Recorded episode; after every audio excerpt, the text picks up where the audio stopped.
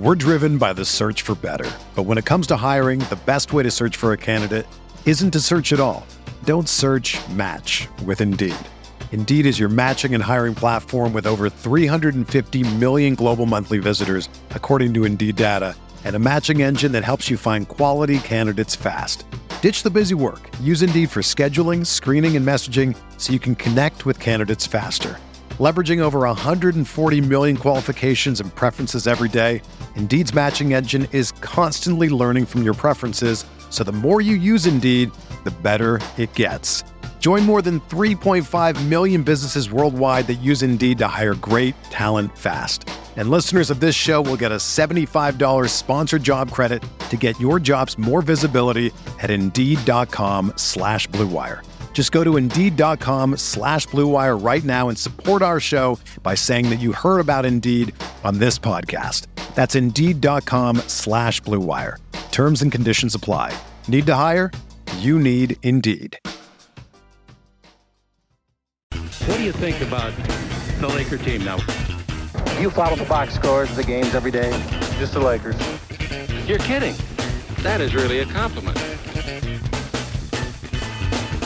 I was pleased to see you smile at the top of our show because once the game starts, you have a game face. You don't smile much out there. I don't think you have to do things for money anymore. Correct. What's up, Laker fans? Welcome to the Laker Film Room Podcast, brought to you by the Blue Wire Podcast Network. I'm Pete, joined by Darius and Mike, and we're going to talk a little Darvin Ham today. I've been wanting to record this pod for a minute now, looking at the season to date and then the season going forward through Darvin's eyes and experience the best we can. Now, in some ways, every episode that we do is talking about Darvin and the decisions that he has to agonize over. We're agonizing over as best we can.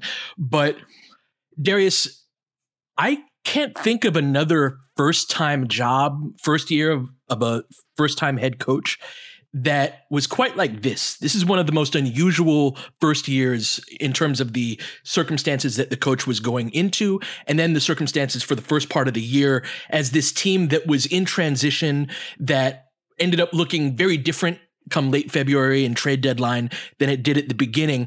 And so I've been trying to see who Darvin is under these really extraordinary circumstances where it's difficult to do that. And so I'd like to start there the start of this season and the way that it's gone is just so unusual. And I, I think that it's important to kind of frame that. So I'd love to hear your thoughts on that, D, and just like what Darvin walked into and what this season has been from a head coach's perspective. Yeah, this is where I would have loved to have been a fly on the wall of the interviews because I remember way back in the in the offseason when the Lakers were interviewing candidates there was that reporting around the idea that candidates are being asked to speak to how they would incorporate Russell Westbrook into the rotation and what their plan would be for him and, and all of this stuff, sort of signaling that one of the key requisites for the job is how you're going to coach this specific player. When we, as a fan base, I think, and outsiders, and maybe even some insiders, I have no clue, we're already planning for life without Russell Westbrook.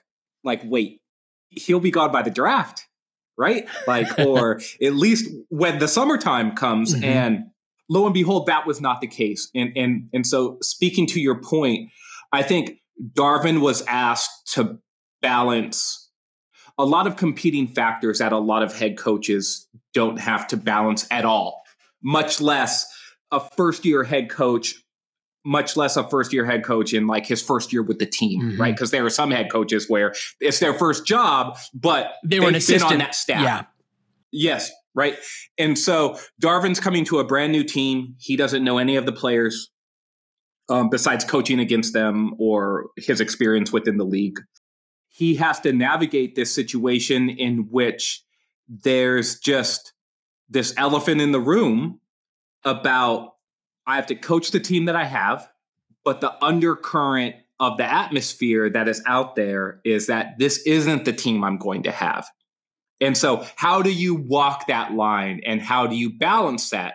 And I think Darvin did a good job of trying to get the best out of the individual players he had at his disposal while also dealing with the ramifications of that from a team perspective if that makes sense. And I think it was that latter part of why he's probably come under a fair amount of fire in his first season from outside observers, especially about like his management of the rotation and individual um, substitution decisions and mm-hmm. should he go back to this player why isn't this player playing more like why is this the lineup that's in at this part of the game there's been a lot of second guessing of him i've done some of that myself so i'm not i'm, I'm not absolving myself from that line of thought it's been such a weird ask of him and it's one of the more unusual asks that I can recall of a first year head coach in general, right? Like just,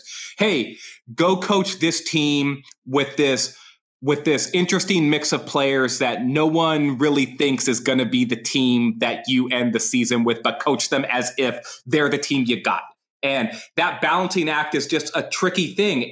He's done well and then he struggled, but that's like as to be expected. I think the most important thing that Darvin Ham has done this year is is just he's his force of personality and the way that he relates to people. I think he's really, for the most part, gotten them to play hard. And, and that's not to say that players don't have agency on their own. Players should always play hard. It's it's just it's more of the as I always try to explain this, it's like relative to the team that you're playing against that also has professional players whose jobs are on the line that have incentive to play hard as well. And so the coach there and the relationship between the coaching staff and especially the head coach, um, that that does make a big difference. And I think that Darvin checks all of those boxes really well. In terms of the rotation and X's and O's and, and in-game adjustments and all that, I think that's a challenge for any first-year head coach, uh, unless you know maybe there are some that have had like extensive G League experience or the Nick Nurse types that have coached in different head coaching jobs all over the world. You know, Darvin Darvin has mostly been in the NBA as a player and as, and as an assistant coach, and he cites the time that he did get to um, to run a G League team uh, for a shorter period of time. But you know that I still think that that is a little bit different in terms of reps, and so that's where he does. He probably still would love to have additional time and years to keep stacking those beliefs and ideas mm-hmm. as to mm-hmm. how to execute and, and what like what he really believes in. But I think he kind of has set a base system and then told his players be you within this system. And there are a couple things that he really emphasizes. And among those are just getting the best energy and effort and all of that. And that that alone, I think, gives the team a chance to win games. Uh, and he deserves credit for that. The whether or not he gets to that like that next climb where you've had all of those, you know, you're the one that's sort of making the adjustment, and then everybody else is sitting back and thinking, "Oh wow, you know, I that's a what a great adjustment. This is something that that, that is going to help this team win specifically this game that we would now aspire or assign to like a Spoelstra, right, or Rick Carlisle, like those guys that have been through all those battles. But I think that most important part, Pete Darvin has had, um, and and has done really well this season with the personality side and the, getting guys to buy in. Yeah, it could have gone way worse than it did. I think like we needed to do the best with the guys that we had, uh, especially before the trade deadline, and just kind of we we had this path to walk down where it was like you need to build the team while being cognizant of what Russ does and what your talent does, while also being able to function post trade of him, right? And I think toeing that line is difficult and could have gone way worse than it did. Aside from the Russ element, though, like I just want to point out that the roster was very strange. It was also in this in between spot where it's like we've got a 6-1 guy playing small forward and half the team is guards. And so and we don't have on a team that has Russ and LeBron and AD, we don't have the Malik Monk or Carmelo Anthony type shooter on the perimeter afterward, right? And so I want to move the conversation now to on the court, D, is I'm seeing right now a change in kind of our style of play that I was curious to see if it would happen and how long it would take to do that. Because we've talked a bit about how in many respects we are the opposite thing of what we used to be and how the offenses run when you've got really these drive and kick type of guys but not a lot on the kick end right? The not a lot of shooters the way that looks compared to having D'Angelo Russell and Malik Beasley and even Mo Bamba, right, and Rui Hachimura, these guys who whose jump shots and perimeter game are the most defining aspects of their game. Seeing kind of where we're going from here and the the changes that we've made there, I, I think the on court story on really both ends of the floor, w- whether it's that or on defense, going from Thomas Bryant and having uh, him as our backup to Wenyen and, and and Mo now, there's there's just been a lot of change. And so he's been kind of surfing this ever changing environment within that that i'm starting to see us kind of coalesce into the thing that we're going to be. And so i'm curious your thoughts on just the story of the on-court stuff throughout the season. Well i think this goes back to the benefit of darvin having and i don't mean this in a pejorative way at, at all but a fairly like simplistic approach to offensive and defensive basketball and so his four out, one in system offensively, his sort of base drop coverage, like big man sort of hanging in the paint protection style defense, those are straightforward and simple approaches on both sides of the basketball. And that allows for a certain amount of malleability in how you can then adjust what you're doing tactically from an X's and O's perspective while still staying within the framework of that system as your personnel changes, right? And so one of the things that you had you had remarked on 35 games into the season was like, hey man, the Lakers are good on offense now. I know that this idea of them being a bad offense and no shooting and this, this, that, and the other, like those two things were being transposed on to each other. Like, oh, they're a bad shooting team. And so they suck at offense. When in reality, there was like a six week period during the season, almost two months, where they were like in the top five yeah. of offense over that stretch. And it was because of all of this variety of like pick and roll stuff that they were doing, like empty side pick pick and rolls, strange angle pick and rolls, ball reversal pick and rolls. That to me is where the complexity comes in. I agree with the like general the general structure is simple and and basic, but the different personnel combinations within the pick and rolls, what type of pick and roll you run, where the angle, the, where the screen comes from, that's really where the complexity and minutia comes in. No, and that's why I'm saying that within the, the framework is simple, right? But within that framework, mm-hmm. you're then starting to drill down and find all of this nuance that you can extract from that simplicity in order to remain effective, even as teams try to scheme you out of what you're doing. And fast forward to the team post trade deadline, and Mike, there's still a lot of pick and roll actions. They still run a ton with Dennis and and with Austin when LeBron is back and when D'Lo is back. They're still going to be a pick and roll heavy team. Even Beasley and Troy Brown will run occasional pick and rolls, but they're also running way more like off ball screen actions for Malik Beasley. They're also like putting AD at the elbows rather than in the dunker spot and throwing the ball to him there. They're running more split cut actions. They they are running more handoff actions. They are screen to screener actions where it's like they're trying to get people into space in order to receive catches rather than trying to like screen and then get people downhill all of the time to score at the rim. And all of that still works within this framework of well we want to run a four out one in system and that sort of adjustment and evolution that Pete was describing I think you have to give credit to Darvin and his staff. They are adjusting on the fly to the new personnel that they have available to them. And they are doing so in a way that's allowing the Lakers to compete on both sides of the ball. There's another thing with Darvin. I think he still has a couple of cards in his hand that he hasn't played yet, and because he's been so, in terms of with us, like with the media side of it, he's been generally very supportive, positive, and you know, quick to give the other team credit as opposed to rip his guys. That if he does want to rip his guys now, and again because he's built some credibility, I think within that locker room too, that he can do that a few times. Mm-hmm. And like what Darvin said after the Minnesota game was relatively like very little in terms of critique, but it still, I think, it had a little bit of sway, you know, because he's been he's been he's been careful not to go too far.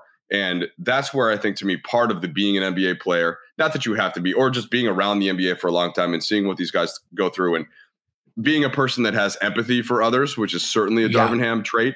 Um, I think that that that that's the kind of thing and I, I know i'm back on the personality based stuff because I, I, think you guys do such a great job with the um, with the x's and o's to to just lend a little bit more to that. And then you know guys do genuinely like darvin. It's it's not just like they they sort of tolerate him because he's fine even though he's older he's a head coach. Like they they are excited to see him. You know, he's got a joke for everybody. He's he's can do the he's good at the locker room ribbing type stuff, but not in the in the way that even when we were growing up playing sports, the locker room ribbing still seemed to be a little bit harsh. Or at least it was for me. Oh yeah, we were Um, we were much yeah. meaner uh, like 20, 30 years ago. Yeah. We yes. were mean. we were We were really mean. we were mean. yeah. And he, so he can be like, I think it's, it's partly because he's funny. Like, if you can be a little bit funny, if you're going to do a little bit of a dig, and he just has a, a good balance there. So that's that's still the kind of stuff that I think that is a big time strength for Darvin. Uh, and I'm I'm at the point where I'm wanting a little bit more of a sample size to watch how he how he operates with a roster that makes some more sense Yeah. which as Pete referred to earlier, and we've talked about all year, we knew going into the season that it was imbalanced. There's too many guards. There were almost zero wings.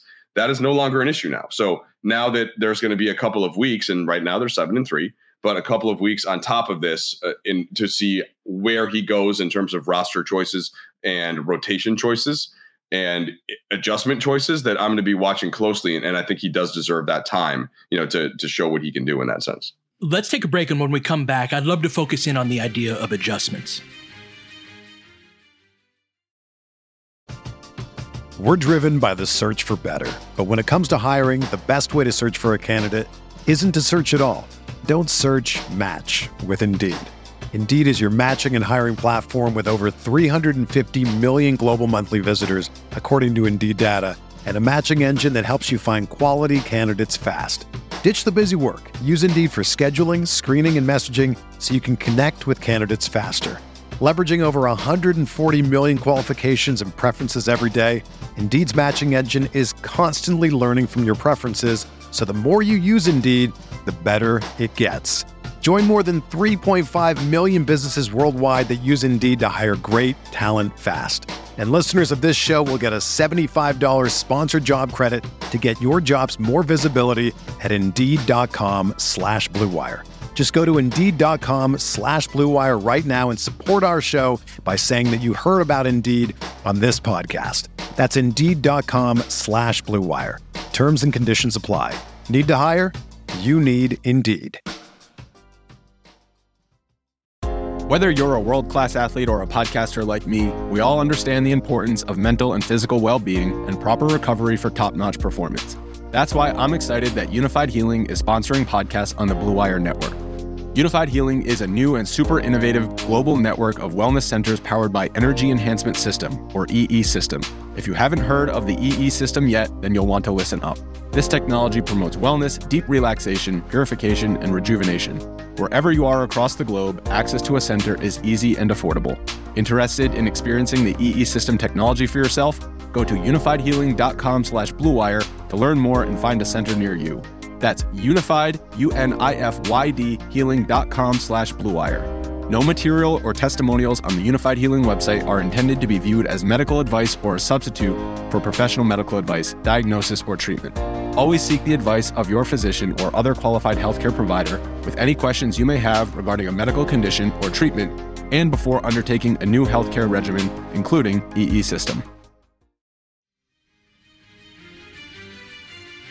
So what I'm seeing develop with this new group of players, I think speaks to one of Darvin's strengths in that he understands the guys that he has. And so at the beginning of the year, the guys that he had were very unusual as a collective. And he figured out a way to, to build this paint assault type offense that didn't have a ton of outside shooting to complement it, but we were still able to get into the paint. Now, as we have these new guys, I'm seeing us just play stylistically different, which is a really good, uh, really good thing from our coach, right? One of the things I was worried about is that we'd still be running this dribble penetration four out type of style where it's like you just give the ball to guards every time and you know try to dribble penetrate off of that much more player movement the stuff you were talking about d a moment ago that really suits the personnel better but in-game adjustments has been something that I think a lot of the criticisms of Darvin are very similar to the criticisms of Budenholzer.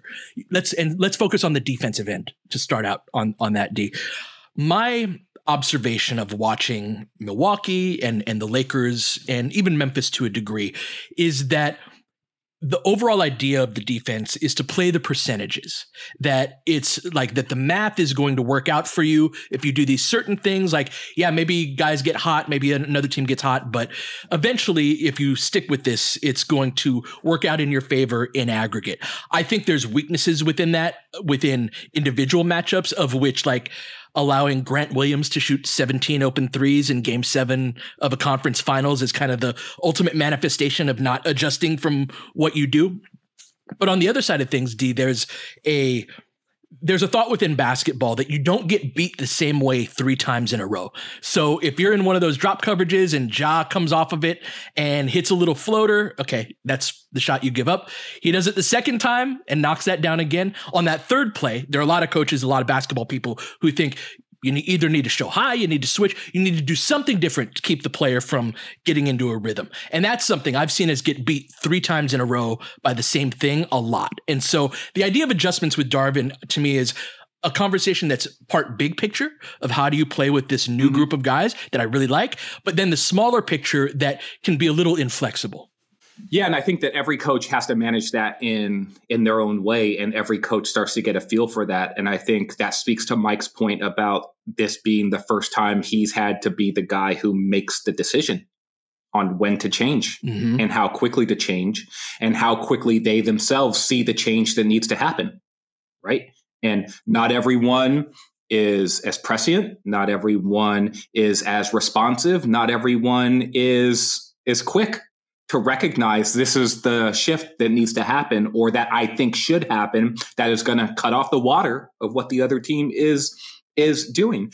There's other coaches who come from the school of thought that we're going to keep doing what we do and if you beat me doing that over the course of the full game then I'm going to tip my cap. Right? And like Ja Morant taking 8-foot floaters over an Anthony Davis contest, that might be a play where Darvin feels like that's the shot we want them to take. Oh, they're they're continuing to make it. Well, I can't stop the ball from going into the basket. All I can do is continue to have my guy play the coverage the way that we want. And if it's a small tweak of, hey, make sure you're a little bit more aware, get that hand up quicker, those are individual asks of the player, but they're not adjustments to the scheme that you're running. I try to show grace with Darvin in those moments while also being frustrated when the thing happens too many times. But I think, again, to speak to Mike's point earlier, is when you're a first year head coach, like these are the growing pains of things. Like, go ask a Celtics fan what they think of Joe Mazzulla. There's this idea of like you're a first year head coach, you're not making all of the adjustments. Like you're so easy to second guess as a mm-hmm. first year head coach. And there is a learning curve and there is no escaping that learning curve, Mike. And this is the ride that the Lakers are on with with Darvin. No coach is perfect, but I feel like it's easier to point out the imperfections of a guy who's doing something for the first time because you want him to get it right. But I've said this a bunch, and you know this as as a parent as well that growth isn't always and progress isn't always linear right like you you think well you should have learned from that the last time you should be better this time and that's not exactly how life works, and that's not how coaching in the NBA works either. Yeah, no doubt. It's I think that to to sort of to build off of that in thinking about coaches that used to be assistant coaches and the system that the, that their head coach at the time built and they probably contributed to in some ways what percentage of that was built towards like an overall basketball philosophy and what part was towards that team that they had and the personnel that they had and mm. I, hmm. I, just think that's such a delicate dance. And so you can come up and Pete, uh, even thinking about probably your high school teams, they can come up and think, man, you know, the, the type of d- the defense that I love to play because this is what my influences were yep. X. And then you try you put that in for a while and you have a little bit of success with it, but then you start to play some good teams like, oh shit, this doesn't work at all. Or your big man gets hurt and then all of a sudden you can't do the type of coverages you were doing. So I like I tend to think that the the best coaches really do have like they have some base ideas, but they adjust it every year based on the personnel. Yeah. And I just think it's very difficult to do that in the first year when whatever your principles are, you're still putting in. Like it's it's one thing for Spoelstra to impl- to change his principles or not his principles, his scheme a little bit when he's got continuity of six seven guys that have played the way he's played, or Steve Kerr uh, with the Warriors, where like their running principles off the ball, they you just get that by having Steph and Draymond and Clay and that continuity from those guys. That that just like flows out of practice. And then if you want to put a twist on it, you can. And and so th- there's just so many different things going on there. And I, I think that part of the place that I start with defensively, it is about that simple, like the drop coverage. And I like my my personal belief is is that the rim is the most important thing. But then I've I've been wrestling with that some in recent years as the three point shot has gotten increasingly important. And then what part of that can and, and when can you veer out of just a straight drop to have big show higher? And I thought like that's something that I thought Frank Vogel did pretty well in the 1920 season uh, when they had kind of this, the, the rim is the thing is the base, but they had these lineups they could go to that could just suffocate three point shooting teams. Um, and in the traps and the rotations and all that stuff without much practice time. Um, I'm always impressed when coaches can go to that and the players can respond to it.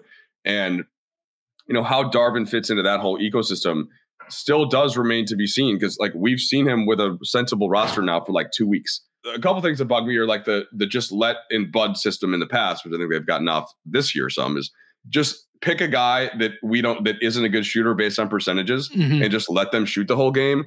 It's it's just like that sometimes doesn't work and you can lose you very much will lose a game because of it and the benefit of it just doesn't to me outweigh the just a, a soft closeout but even then I, I, feel i feel a little silly right making that kind of a point because they're doing it for a reason and and those numbers do exist so anyway that's that's just one little tenet of a i think like a belief that seems to be coming out of that that sometimes in practice is more frustrating than just trusting the numbers I don't think it's silly at all, Mike, to to point that out. That's exactly the types of things that even Darvin and his coaching staff are going to debate. You know, do we soft close out or do we completely leave this guy? I tend to agree with your overall philosophy, and I think that that's where the distinction between getting through 82 games and winning playoff series really come into play. I think that over the course of a regular season in all 30 teams, you're going to face plenty of teams where it's like, yeah, that that one guy that night, leaving him, we could totally do that and be fine. I think over the course of a seven game series, especially as you get to good teams in higher level basketball, it can be, well, the other team doesn't have anybody that we're going to be completely yeah. leaving. And you have to be good at, at guarding everybody, at, at guarding all five to uh, some degree. That said, we're first in defense since the trade deadline. So that speaks to the there, has been some degree where like, you know, we've talking about the playoffs and things like that. Up until this point, we've had to survive, you know, for a good portion of this season and the last couple of years is just win the game in front of you tonight against OKC. I don't care that that's not who we're going to face in the Western Conference Finals. That's not where we're at. And so those are that's a dilemma that I think is down the line in terms of you know leaving guys and and and uh open versus you know guarding everyone but you know the results speak for themselves. D were you know first in defensive rating since the trade deadline, as I said, and with D'Lo and LeBron out, that's needed to be the basis of what we do. And so my question to you is, what are you looking for going forward in terms of Darvin and his adjustment to this new roster? And like we've seen this 10 game sample, what happens next? Well, hopefully, what happens next is they continue to win all of this is predicated off of wins and losses. Like we definitely love to live in the minutia of what gets you to a win or what gets you to a loss.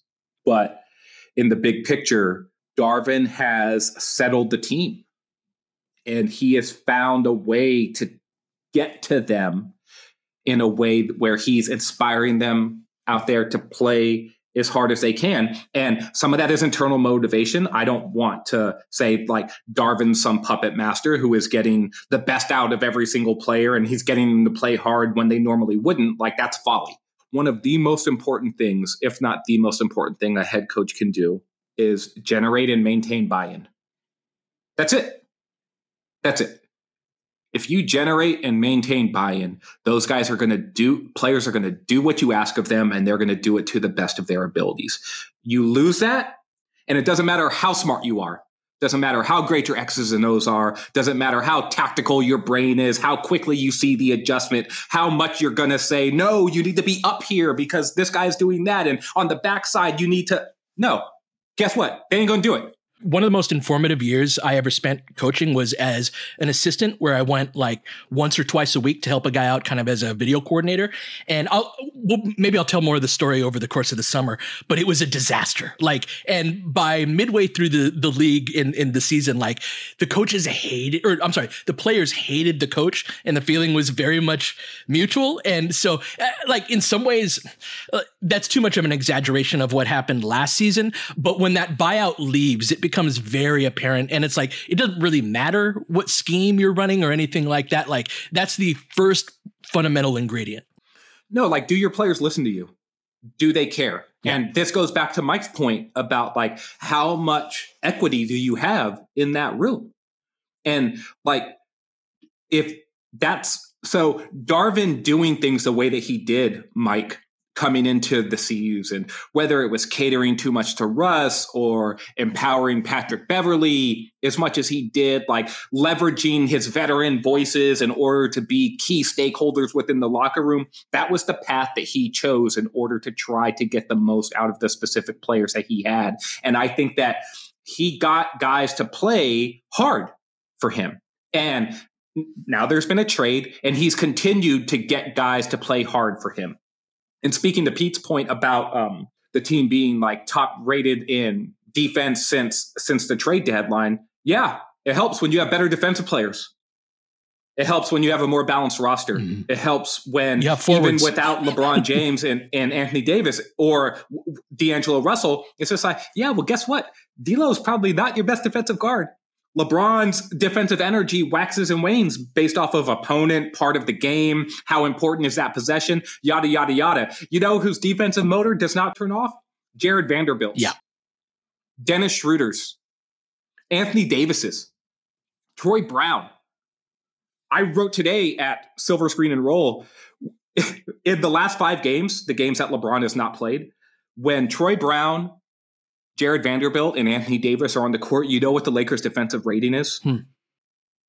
It's not a big sample, it's 54 minutes. Just take a stab at it. 9,500? 92.4. And just league leading, by the way, just for context, is like 107, somewhere around there. Yes. 107, 110. They've been yeah. at 107 over the past like 10 games or something like yeah. that. And we're like two points better than, than the next closest team with that. So my point is, Mike, is that yes, the roster makes more sense. Yes, Darvin is getting the best out of these guys, but it's just like it's going to be a collective effort and it's going to be a partnership between the players and the coaches. And that's how it always is when you're going to be a successful team. Success within the context of this season for the Lakers, that's a moving target. Earlier during the season, success might have looked like making 30% of your three pointers on any given night. we were struggling, man. We were holding on. And and and now success Mike looks like trying to continue to climb higher than what they've already climbed with with the ninth seed and trying to continue to stack wins and doing it without LeBron James. And Darvin is going to be a key piece of that. Adjustments are not, lineup changes are not, all all of this stuff. It's but it is this partnership between him and the players. Yeah, so I was talking to our, our buddy Aaron Larsuel uh, the other day in uh, kind of a new venture that he's doing on uh, playback.tv. By the way, Darius came on. Shout out to you. Um, that was fun. And, and, we're always, I'm always sort of referencing stuff. I'm like, oh, yeah, Pete said that on the pod the other day. And of course, uh, most people in there are kind enough to be um, LFR listeners. And if you do want to check it out, just go to at Mike Trudell. Um, I've got several retweets on there. And one of the things we were talking about, Pete, was this whole what is like what is behind the defense and aside from the obvious and Anthony Davis. And then I was looking at the defensive rating since the All Star break, and the team that is actually just ahead of the Lakers in defensive rating. Have you have you seen have you seen this? Yes, I I thought we passed them last night. Maybe yeah yeah. No, yeah, well, because are we second? Play, so yeah, we're second. But okay it's it's the maybe like the 29th team that I would have guessed. yes, yes. It's first in defensive rating, and it, since you guys already, it's the Charlotte Hornets, and I was like, well, I mean, they have won four of their seven games, and I guess, but it's like, wait, what's what's happening? How? How? Yeah. Yeah, but I mean they're battling, I guess, and like no Lamelo helps the defense. I guess like Rozier is is, is point of attack, and and then Mark Williams, right, the center, the rookie, Oh, like he's gonna be taking good. space in the paint, and then That's a and big then like dude. so they're yeah they're just like Oubre, they're just kind of like a little bit bigger and longer, and but still number one in the league. Um, yeah, that was that was a little odd, but the Lakers being right up there, and then the three teams behind them, Golden State, Memphis, and Phoenix, you know, who have good defensive personnel and continuity and along those lines. But while we're recording, I just saw the Kevin Durant thing.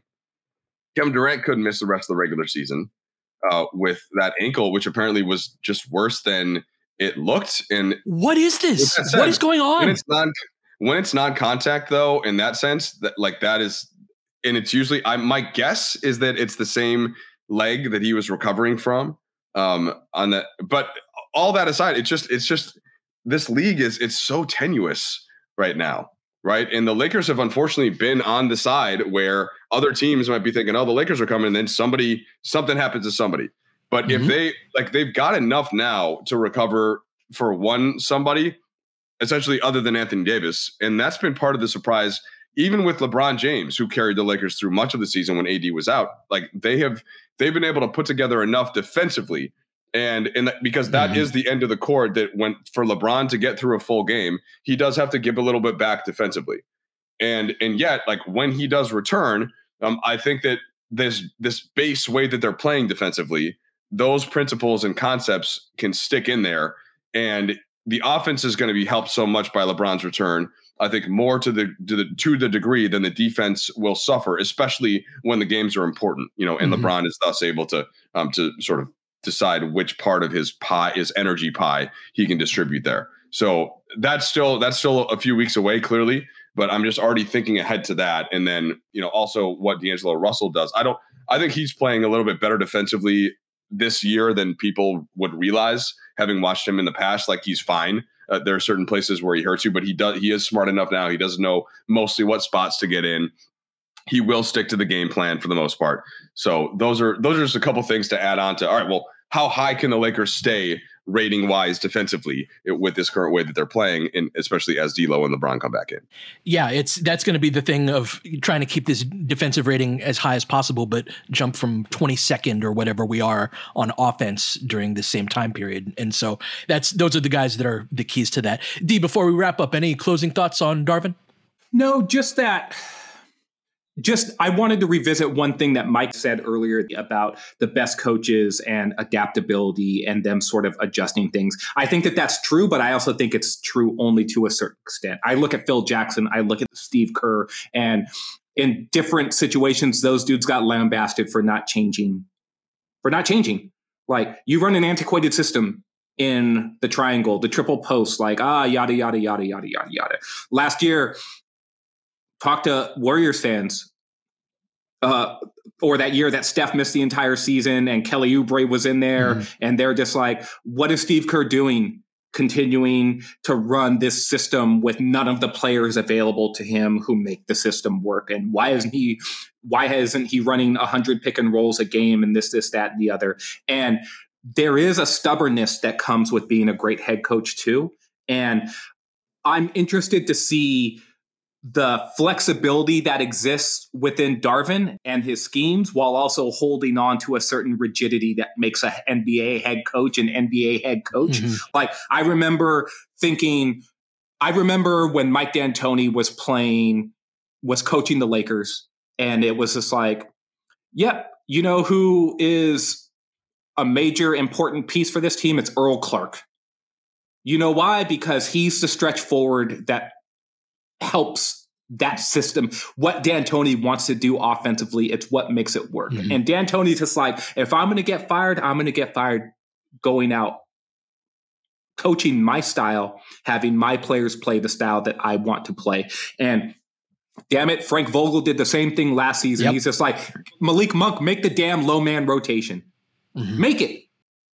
Right? Because there's a certain amount of stubbornness that you need to have too if you're going to achieve anything in this league. But all it's all it always comes with a balance, Pete. And, and th- that would be my only point. we're in the infant stages of where Darvin is going to be as as a head coach and I'm super interested in seeing how he evolves, what he sticks to, where he's flexible, where things change, but he has done to me overall a good job of navigating what has truly been a chaotic Laker season, a chaotic Laker season, and he has them trending in the right direction in the part of the season where it matters the most.